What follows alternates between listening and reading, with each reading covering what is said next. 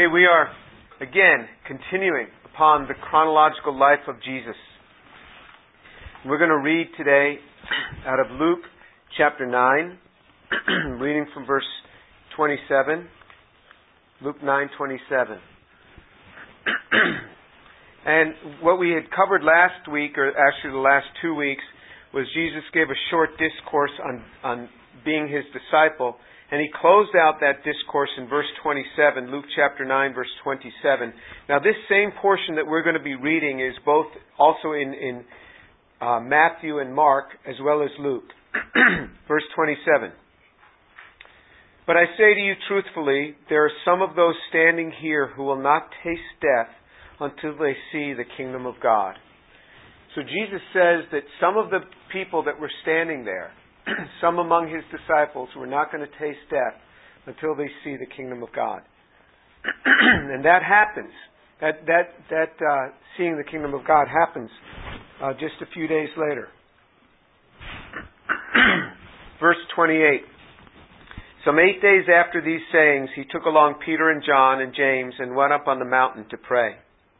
And while he was praying, the appearance of his face became different and his clothing became white and gleaming. And behold, two men were talking with him. They were Moses and Elijah, who appearing in glory were speaking of his departure, which he was about to accomplish at Jerusalem. Now Peter and his companions had been overcome with sleep, but when they were fully awake, they saw his glory, and the two men were standing with him. And as they and as they were leaving him, Peter said to Jesus, Master, it is good for us to be here. Let us make three tabernacles, one for you, and one for Moses, and one for Elijah, not realizing what he was saying. While he was saying this, a cloud formed and began to overshadow them, and they were afraid as they entered the cloud. Then a voice came out of the cloud saying, This is my son, my chosen one. Listen to him. And when the voice had spoken, Jesus was found alone and they kept silent and reported to no one in those days any of the things which they had seen.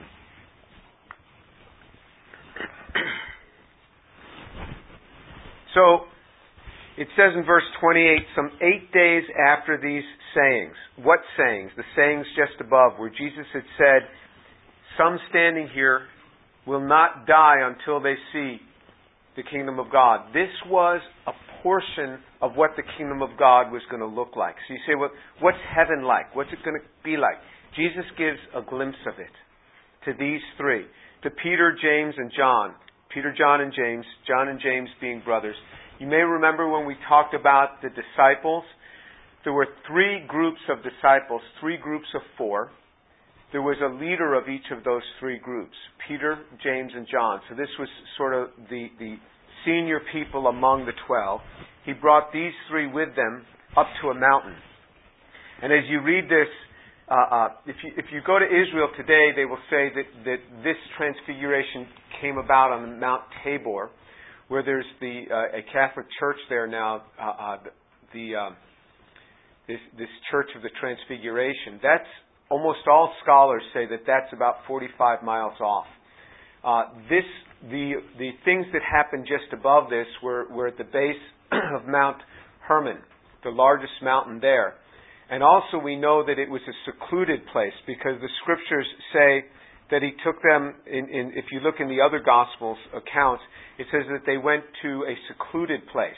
Mount Tabor was never a secluded place, nor is it a secluded place today because it's it's one of the entry points into the Jezreel Valley, which is a huge valley where where um, where a lot of uh, uh, battles had been fought. fought. but this this Mount Hermon was a place that was was really quite secluded, and actually a, a much higher mountain. And it says some eight days after these things. If you look at the other two Gospels, it would say it says after six days. Here it says some eight days because what Luke is doing is including the day that Jesus said this in verse 27, that he said something, and the day it occurred. There was a six day period, so there was a day where Jesus said this, six days, and then another day when it happened.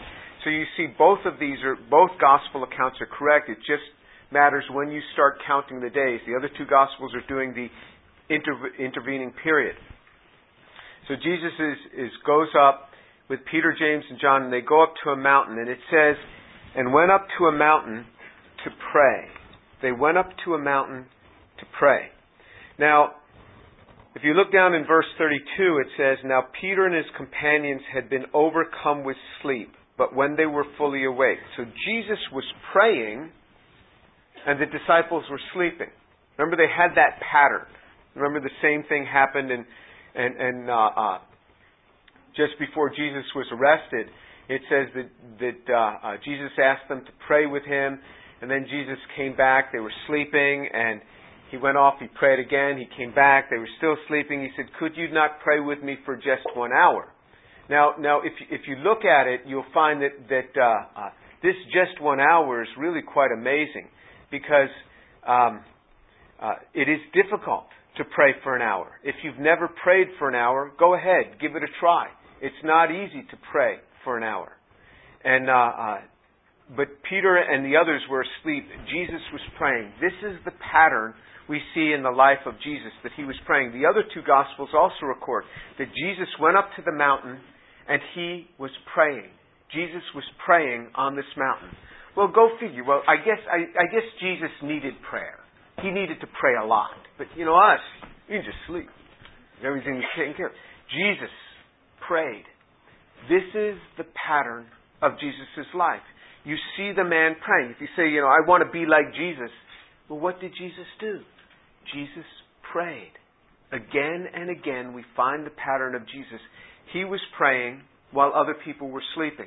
There was a man named Brother Bakht Singh who, um, when I was in college, when I was about your age, I, I met this man from India who had an amazingly powerful ministry. He had started over 600 churches in India. He had a, a powerful healing ministry. He didn't never had a healing service. He just had services, and people would come and he would pray, and and uh, uh, many lives were changed uh, through his life. And, and the young guys who were in college often would help to take care of him because he was in his 80s at the time when he would when when I met him, and so we would take turns taking care of him. And the guys who took care of him had seen this pattern that if you slept in his room with him, so usually you were in, in these rooms. Uh, uh, sometimes in, in a person's home, or sometimes they would rent out facilities in a local college because we would have big meetings over the summer, and so you'd be in a dormitory room with him. And he would get on his knees before he would go to sleep, and he would pray. And he would pray so long as a college student, you, you, you know, you, you, this guy was just going on, just praying quietly, just he wasn't praying out loud. You could do what you want. And he would just be there praying, so you felt obliged to get on your knees by your bed and be praying too. Well, after a while, you'd get so tired of this, you'd get, you'd go to bed, go to sleep. And then the guys would say they would wake up like two hours later, and the guy was still there on his knees with his, his head just looking up toward heaven, praying. The man had this life of prayer that was just amazing. When he would preach, we would first get down as a group and get on our knees for 30 to 45 minutes and pray before his message, just to pray for the outpouring of God on the message. Then he would preach for about 45 minutes and stop and say, let's pray. And then you'd pray for another 30 or 45 minutes, and then he would get up and he would start preaching again. this was the pattern. And so this was the first pattern in which I learned. And so it was, it was strange for me to go in a regular church where a prayer was about three words Jesus bless our time, amen. And then you'd have this church service, and then you close with another three words of prayer and go home. because the pattern that I had seen from this man was so much different. This is apparently the pattern we had. Remember, we had talked a few weeks ago about it says that Jesus uh, uh, uh, was with his disciples and he was praying alone. And so you see that even his disciples were around, but he was praying alone. Jesus had a life of prayer. This was the life that Jesus had, was a life of prayer. Maybe this should tell us something.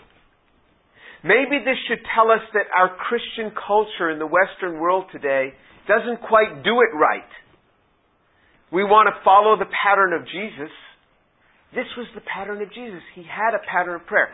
So I challenge you. I challenge you to make a list.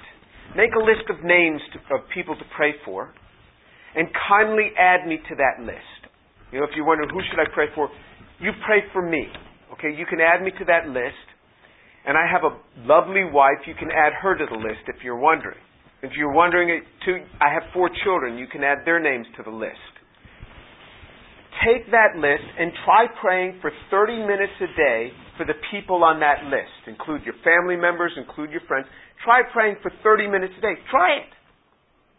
And ask God's blessing and outpouring upon those people. 30 minutes a day. Try it. You know, I want to challenge you. Try it. 30 minutes a day.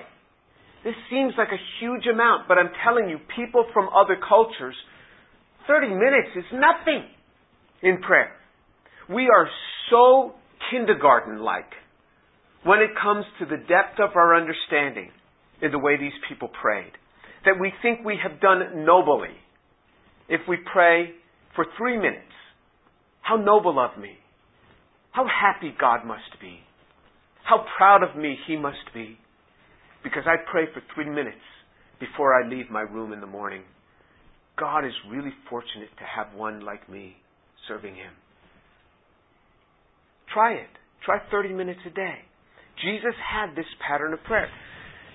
He is praying, and while he was praying, it says in verse 29, and while he was praying, the appearance of his face became different, and his clothing became white and gleaming. So remember, he said up in verse 27, he says, they're not going to taste death until they see the kingdom of God. This is a glimpse of what heaven will be like. This is a glimpse of the kingdom of God. This is a glimpse of what it will be like when the Messiah has his reign for a thousand years on this earth. This is a glimpse. He will be shining brightly. It was, the other Gospels describe it that his, his, his clothing was whiter than any cleaner could make it because they were shining. There was, they were just shining. So we have a term for this in, in, uh, in chemistry. It's called fluorescence, where, where emission is occurring from the material. So it's not just absorbing light, it's actually emitting light. And so the way you get fluorescence to occur, you generally shine a light on something and it emits at a different wavelength. And that's why when you wear a, a white shirt and you go into a, a, a club and it's got the black lights, your, your white shirt starts shining. That's called fluorescence. It's actually emitting light. It's absorbing some light and emitting light. Jesus' face was shining. It was emitting light. This is similar to what Moses went through when he was in the presence of the Shekinah glory. It says he would have to cover his face when he would come down because it would just be glowing. Jesus' face was glowing and emanating light from him. That's what it will be like. The Son of God will be shining. It says that this occurred when he was praying. When he was praying, the heavens were opened. When he was praying. If you just keep your finger there in Luke chapter 9, turn back to Luke chapter 3. Luke chapter 3. Luke chapter 3, reading from verse 21. Luke 3:21. Now all the people were baptized. Jesus also was Jesus was also baptized, and while he was praying, heavens were opened. The Holy Spirit descended upon him in bodily form like a dove, and a voice came out of heaven, You are my beloved Son, in you I am well pleased. You are my beloved Son, and you are well pleased. When he was praying, the heavens were opened. Verse, so you see the same pattern. He's praying, the heavens are opened. Jesus is praying, the heavens are opened. How do you think the heavens are opened? This is a quiz. Jesus was praying, the heavens were opened. Jesus was praying, the heavens are open. Oh, I never really see God doing anything in my life. All right, try to get an open heaven. Try praying 30 minutes a day and see if heavens don't open for you. See if heavens don't open for you. Jesus was praying, and remember, it could not have been Jesus just started praying and four seconds later, boom, because his disciples were already asleep. They didn't just walk up there to the top of the mountain, Jesus say, let's pray, and boom, they, you know, these three guys just fall over. I mean, they were probably praying for a while, and the three guys couldn't keep up, and they go to sleep, and Jesus is still praying. Allow the heavens to open for you. What he's revealing to us today is a secret that so few Christians on earth ever take hold of, and especially in the Western world. That we think that we're doing God a service if we should pray for three minutes. Jesus was praying and the heavens were opened. His face began to shine. It was gleaming. If you pray regularly, I don't think your face is going to be emitting light, but there will be a light and a countenance that is different about you. People will understand there's something different about you. You spend time in the presence of God in prayer, there will be something different about you. If you've ever met a very godly man or a very godly woman that spends time, a lot of time in prayer, you wonder, there's just a presence about this person. A presence about this godly person. That being in the presence of God, it's as if there's shining light from them. Even they can be old and, but there's a presence, a countenance about them. So it says that in verse 29 of, of Luke chapter 9, and while he was praying, his appearance, the appearance of his face became different. And his clothing became white and gleaming. And behold, two men were talking with him, and they were Moses and Elijah. Look at this. So two men are talking with him Moses and Elijah. What does Moses represent? Moses represents the law. Moses wrote the first five books. The law was given by Moses. Elijah represents the prophets. What do they have? What do the Jews have? They have the law and the prophets. You always hear the law and the prophets. The law was written by Moses, and then you have the prophets. Elijah being the one that is representing all of the prophets. The other thing you have in Moses and Elijah, Moses died, it says, and God buried Moses. God personally, the only example of this, personally buried Moses, it says. And no man knew where his grave was. And for good reason, because they would have built a shrine. They would have, because he was so revered. But God buried him. He had him go up on a mountain. He died. God buried him on that mountain. Told him he was going to die on that mountain, and God took care of the burial, it says. But clearly, Moses is standing here alive, talking to Jesus. This is some, some 1500 years later. He's talking to Jesus. Moses is talking to Jesus. Elijah never died. Elijah was that prophet who was taken up to heaven. He never died. Here he's talking to Jesus. What does this represent? This represents those who know God, those who are in Christ, who die they go to be with Jesus, and they will one day be raised up physically. What about Elijah? Elijah represents those who will be believers on earth when the Lord returns. It says they will be taken up to go in the clouds. And those who are dead in Christ shall rise and be and meet them in the air. So you have the two representations of those who die knowing the Lord are going to be resurrected, those who will be alive when the Lord returns, they will be resurrected. And you have all embodiment of the entire law and all the prophets. Here, they are speaking with Jesus. You want a picture of the kingdom of God? Is it going to be, you know, people with wings? I mean, Moses and Elijah didn't have wings. There's Moses and Elijah standing there. They're discussing things with Jesus. They're talking about, it says, his departure. The other two Gospels mention Moses and Elijah, but it doesn't say what they were doing. They just saw Moses and Elijah there. Luke reports what they were doing. It says, Behold, two men were talking with him. They were Moses and Elijah, who, appearing in glory, were speaking of his departure, which he was about to accomplish at Jerusalem. So they were appearing in glory. So they were glorified bodies as well. They were given glorified bodies, as Paul speaks about. When we are resurrected, resurrected, we will be given glorified bodies. As soon as we die, our spirit goes immediately to be in the presence of God. And one day He will raise up for us a physical body, a physical body to be with us as well. You say the physical body is all decomposed after all those years. He put the atoms together once, He can do it again. The atoms are still there. Isn't that remarkable? The atoms are still there. Just pull them back together again. God spoke it once, He'll do it again. They're given glorified bodies, and they're speaking with Jesus. So you're going to be playing a harp in heaven? I, no harps here. Maybe some people are. But these guys were talking. There's the fellowship going on with the Son of God. You want a picture of heaven? This is what it will be like. Fellowship with the Son of God. They're discussing things. They happen to be discussing an issue. They're talking about his departure, which is going to take place in Jerusalem. Jesus had just spoken of it just above.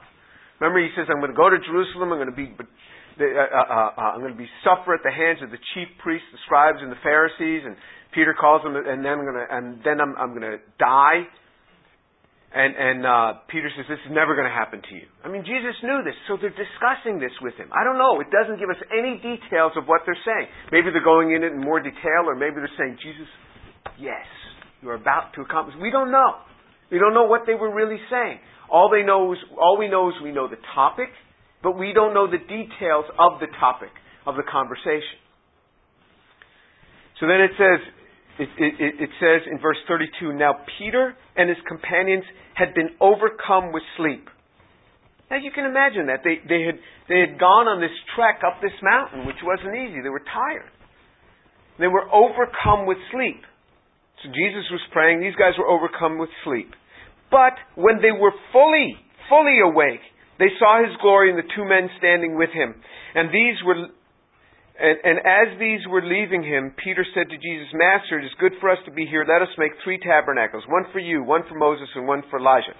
So, you see that it documents they were fully awake. It wasn't like they were groggy. Oh, what's going on? No, they were fully awake.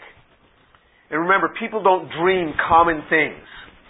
They were fully awake. They saw Jesus standing there talking with Moses and Elijah. Now, I have no idea how Peter, James, and John recognized Moses and Elijah because remember, they lived long after Moses and Elijah.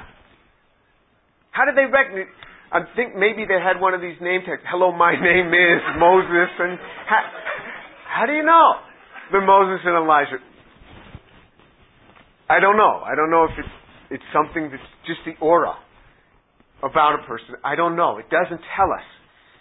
But what it says is that there will be recognition of who we were on earth in heaven. Remember, Jesus said, I'm going to give a glimpse of the kingdom of God. There's going to be recognition.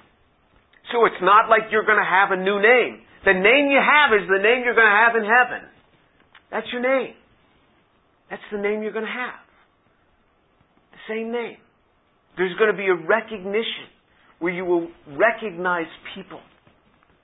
This is just a glimpse of heaven. This is what the Word of God documents. We will be able to speak to the Lord. Moses and, Moses and Elijah depart. I mean, maybe as they're going, you know, the two of them are talking. You're going to talk with people. You're going to discuss issues. You're going to discuss things. And it says that, that as they're departing, they were fully awake. They saw his glory. They saw two men standing with him. And then, and then uh, um, Peter says, let's build a tabernacle. I'll build one for you, Jesus, one for Moses, and one for Elijah.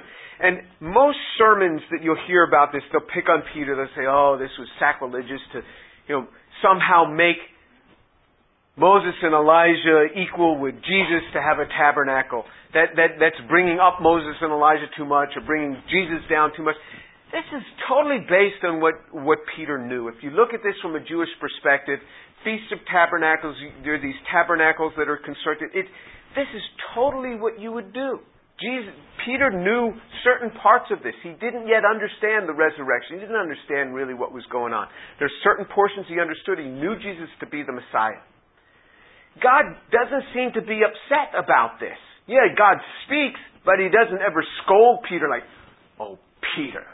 I mean, this is so vile of you to have thought such a thought. I mean, Peter was, was rebuked by Jesus just a little while earlier for saying things. He turned to Peter and he says, Get behind me, Satan. He didn't rebuke Peter for this. He didn't reprove him for this. But people love to pick on Peter for this. But Peter was just, you know, wanting to do a noble thing. I've seen people want to do things for me. I'll, I'll, I'll give you an example, but they didn't realize quite what they were doing. Um, uh, so, so I was in Taiwan when I was in Taiwan, I made a comment um, about there, there's a you can buy a lot of knockoff jewelry here. You know, you can buy like a Rolex watch. I commented. It's not that I wanted a fake Rolex watch. I think that that's not good to have because because you're violating the integrity of that company to buy these knockoff watches. You can't find them here in the U.S. unless you go to like Hillcroft area, but you can't go into a normal shop. So as I'm leaving Taiwan, my host gives me a his and hers, one for my wife, knockoff Rolex watches that looked really real. And he was trying to be good to me. But I didn't want them. You, you know what I mean? I, I, I didn't want to be taking things that aren't right to take. And, you know, he's giving them, and I didn't want to hurt his feelings either. I didn't know what to do. And so he hands me this. He's really proud of himself because he got, he, he thought I was suggesting I want one of these. So he went to whatever part of town you go to in Taiwan, which is probably about any street, and he, I'm just guessing, I don't know. And, and he, he picked these up for me, and they were really nice. And there was one for Shireen, and I didn't know what to do. So anyway, he leaves, and then another guy is taking me to the airport. I don't know what to do. Plus, if I should get stopped at the airport, they say you bought these Rolex Rolex watches. You owe us ten thousand dollars in, you know, in in in, in uh, taxes or something. So. Anyway, I just gave them to the guy who was bringing me to the airport. I said, you know, I really don't like to take these. This other person, just just take them. And he graciously took them off my hands. I didn't know what I was going to do with them. But you see, people do things for people, even though it may not be totally right. I understood the guy's heart. I wasn't going to reprove him for it. I understood his heart. Peter just is just saying, you know, let's build a few tabernacles here. We'll, we'll do something for you. He was never scolded for it, but in verse 34 it says, While he was saying this, so in the midst of his saying this, it says, a cloud formed and began to overshadow them, and they were afraid as they entered the cloud. So this is the same cloud that was on the top of Mount Sinai when Moses, it says, he would go up in the presence of God, that just a cloud covered the top of the mountain. The same sort of thing, God's presence. You see this now. All this thousand or fifteen hundred years later, you see this now on, on Mount Hermon. This is occurring, so this, this, the presence of God comes and it's this engulfing cloud, and it says, The voice came out of the cloud saying, This is my son, my chosen one, listen to him. This is very similar to what was said at the baptism. This is my beloved son, in whom I am well pleased. But here, this word is added, listen to him. Listen to him. You have Moses, you have Elijah, you have the law, you have the prophets, now listen to him. Jesus was the culmination, it says in Hebrews. This is the culmination. It was all here. Everything was embodied in this. Listen to Him. I'll tell you how you can really hear God. Now, God speaks through a still small voice. There's no doubt about it. You spend time in prayer, you God, He will give you direction. I will tell you the thing that I struggle with most in my relationship with God is hearing His voice. I can think that God said, you know, I'm looking for, praying for a parking space. Go around the corner and you'll find a space. Sometimes I go around the corner, there's a space, sometimes there's not. When there's not, I am sure God was not speaking to me, there's a space around the corner. It was my own mind. You see, I have a capability with my mind to speak to myself. I have that capability. And to think that, oh, God is speaking to me. So I, ha- I have to be really careful Not to say that God said something to me when maybe He really didn't, and it was just my own self. Do you see what I mean? If you meet people who really love the Lord and spend a lot of time in His presence, they're very careful about saying, Oh, God told me to do this, God told me to do that. That, in fact, is a quite sophomoric sort of reply to give to somebody. God told me to do this, God told me to do that. And I've spoken to people, and they said, God told me to do this, and I'll just say, I have never heard God speak to me that clearly. And you hear Him constantly so clearly. But the amazing thing is, God told you yesterday to do something, and today you're not doing it, or He's told you something different. You know, the scriptures warn us about taking words and attributing them to God that are not His words, adding to His words, or taking away from His words. So for me, I really like to have some scriptural confirmation. God speaks through the scriptures. He says, This is my son, my beloved son. I really like him. I really like this guy. Listen to him. Listen to him. Jesus speaks to us through the scriptures. It says in the book of Hebrews, He is the culmination of the law and the prophets. Jesus is. Listen to Him. Listen to Him. If you will but pray and meditate on God's Word, I know things will go well for you in life. It is good to have discipleship. I was speaking with a couple of guys this morning. We were talking about discipleship. And, and uh, um, it is good to have discipleship. I have refrained from challenging you in this class with too much. Because I know you're involved with campus ministries and I don't want to pull you away from that by saying, you know, do this, do that. Some students have taken upon themselves to participate heavily in the body of Christ here. I know there's several people who attend this class who are greeters out at the table there and greeters by the doors and people who are involved in children's ministries who aren't even here today because they're involved in different activities in the church and playing instruments and working with the youth. That's great. And I know some of you are really plugged in with campus groups and I don't want to take you away from that. So because of that, I've not heaped a bunch of things on you, which is part of discipleship to challenge people with things much beyond what they were doing. So if, if we were in a discipleship relationship, you know, you know what it would be like? I challenge you to pray for 30 minutes a day, and you're gonna, we're going to meet again together next week, and you're going to tell me about all your times over this week where you spent that 30 minutes a day, how it went, and your failures during that week. That's what discipleship would do. It would, it would keep an accounting of this. It would challenge you to read the Word of God and then we'd come back and discuss it. That's what discipleship would do. I don't do that much because I can't keep track of it all. But it is a good thing to be discipled. He says to us, allow God to speak to you. Listen to my son. If you will but read this Word and read it regularly, that means every day there is blessing that comes by daily meditation on God's Word. The Scriptures tell us this over and over and over again. It, it, it, says that we are to meditate on this word, and I've given this message many times. That's my favorite message to draw people back to the word of God in this. If you would but pray and listen to God, I know your lives would be all right. I know that you would do well. I know that you would have the right spouse. You'd choose the right spouse.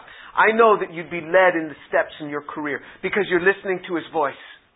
If you do this, your life will go well. You may get cancer and die, but I know that you will die blessed. I don't know what the future has for you, but I know that you will progress and be blessed. Very blessed. If you walk in this way. This is exactly the prescription he has for us. He says, listen to my son. You've got Moses, you've got Elijah. Hear him. Hear him. If you pick up this word of God and make it a pattern in your life, I read from Genesis chapter 1 to Revelation chapter 22. When I'm done, I start again. I've been doing this for 35 years. This pattern. Maybe I really need it. Maybe you don't. No, you need it as well. You ought to pick up a pattern. I picked up this pattern as an undergraduate. It's not like, oh, when I graduate, then I'll have more time, then I'll do it. Wrong. Wrong. Doesn't happen. Ask David how much, how many hours a young auditor spends at work working for for for a, a, a consulting company. How many hours does a young auditor get sent around and, and have to work? A lot. Give, give me an idea. 80 to 120 hours a week. Now you calculate the number of hours in a week. 80 to 120. 120 is a huge portion of that. Uh, I don't even know how you go to the bathroom, but but um, uh, it's a lot of hours. And, and so, if you think when you get out of school you won't have exams and everything, you're, you're, it doesn't happen that way. It doesn't happen. My daughter is in for such a surprise. She doesn't, she thinks, you know, why would anyone want to become a professor because of the hours they have to work? She's in law school? Wait until she gets out of law school and gets into a firm and see how many hours they expect young lawyers to put in. Uh, it doesn't automatically get less. You pick up the patterns now. When I was an undergraduate, your age, I picked up this pattern of going daily. to pray, setting aside a time in the middle of the day to pray. And I would generally go to the chapel on campus and pray. And these patterns have stuck with me. You develop these patterns now, your life will go well. Jesus was a man of prayer, constantly praying, overshadowing his disciples in prayer. Jesus was a man who listened to his Father. We have been given these scriptures, and that's why I like to listen and get scriptural confirmation. This is why I like to get confirmation from people that I value, from my pastor, and to say, you know, I, I feel God may be leading in this direction. And I'm very careful how I say this thing. I don't say, well, God told me to do this. I say, I sense God may be leading in this direction. Do you see the difference in coming that way? That way He's open to speak into my life. So when a young person says, God is telling me to do this, I'm like, what do you want me to say? God told you to do this. I can't tell you anything else. I mean, if God has spoken, who am I to say anything? Now I will say I've never seen direction like that in the scriptures. But what can I say? So you want to be careful how you come to people. Don't say, God told me to do this unless you're really sure. And then give scriptural evidence. But you say, this is the impression that I'm getting. What do you think? That's a matter of submission to have one life speak into another. There is, there is great assurance and much counsel, the scripture says. Allow the word of God to speak into your life. Uh, I'll, I'll give you an example how the Word of God just really spoke into my life and encouraged me just this week. So, so many people are expecting Jim Tour to do other things. It just happens all the time. Jim Tour, if, you, if you're a good Christian, you ought to do this. If you're a good Christian, you should be discipling more people. Okay, so I'm speaking three or four times a week to different groups. But I should be discipling more people. And I've got the biggest research group on campus and running these things, which allows me to get into forums that somebody can never get into, other people can never get into. So there's all these expectations, and I get people sending me things. They sent, mail me books. This is, this is a must for all Christian leaders. I have stacks of must books for all Christian leaders. So I must not be a very good leader because I haven't read any of them. I mean, tons of them. Every, every publisher they send me of Christian books, I get it sent. And then the authors send me the books. And I get these books from people because they want me to endorse the book. And then I get manuscripts before the book is published because they want me to put a little statement on the back. I said, I can't until I've read the book. Oh, well, you don't really have to just kind of look through it and get a general idea. I said, I can't do that. If I'm going to put my name on the back and endorse the book, I have to have really read it. And they look at me cockeyed, like, that's strange. and it takes, and, and when you give somebody a book, what you're doing is you're saying, I want, I want 47 hours of your life. That's what you're saying. And so I get all these books that Christian leaders have to read. And then I get all these people from around the world emailing me, well, you're, you know, there's, there's no one like you. There's, you're the one who's really a professor and going, and I want to be a professor and I have no Christian mentor. You really got to mentor me. And so I was reading this week, and Jesus said in his high priestly prayer in John, he says, he says, Father, I have glorified you because I have accomplished the work that you have for me. I've accomplished the work that you have for me. Do you know how many people Jesus left unhealed in Israel? Thousands of people were unhealed. He would leave towns, they'd say, no. He said, no, we got to go to another town. Lots of unleft needs. He's going through Galilee. He tells his disciples, don't tell anybody. Well, don't, weren't there more people that he could have healed? Yeah. But Jesus to him wasn't doing everything that needed to be done according to what other people's expectations were. He said, I've fulfilled what the Father has given me to accomplish. I have done it. You see what peace that gave me? Then I could rest. And then my wife is there to confirm it. Uh, I've been telling you this for years. Just do what God wants you to do, not what all these other people expect you to do. But the Word of God just brings great comfort. I want you to understand that treasure. Allowing the Word of God to speak into your life to bring you great comfort. I want you to learn to be a person of prayer.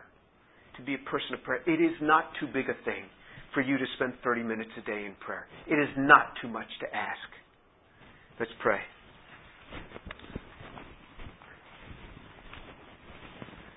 Father, thank you so much for your word. for the truth of your word.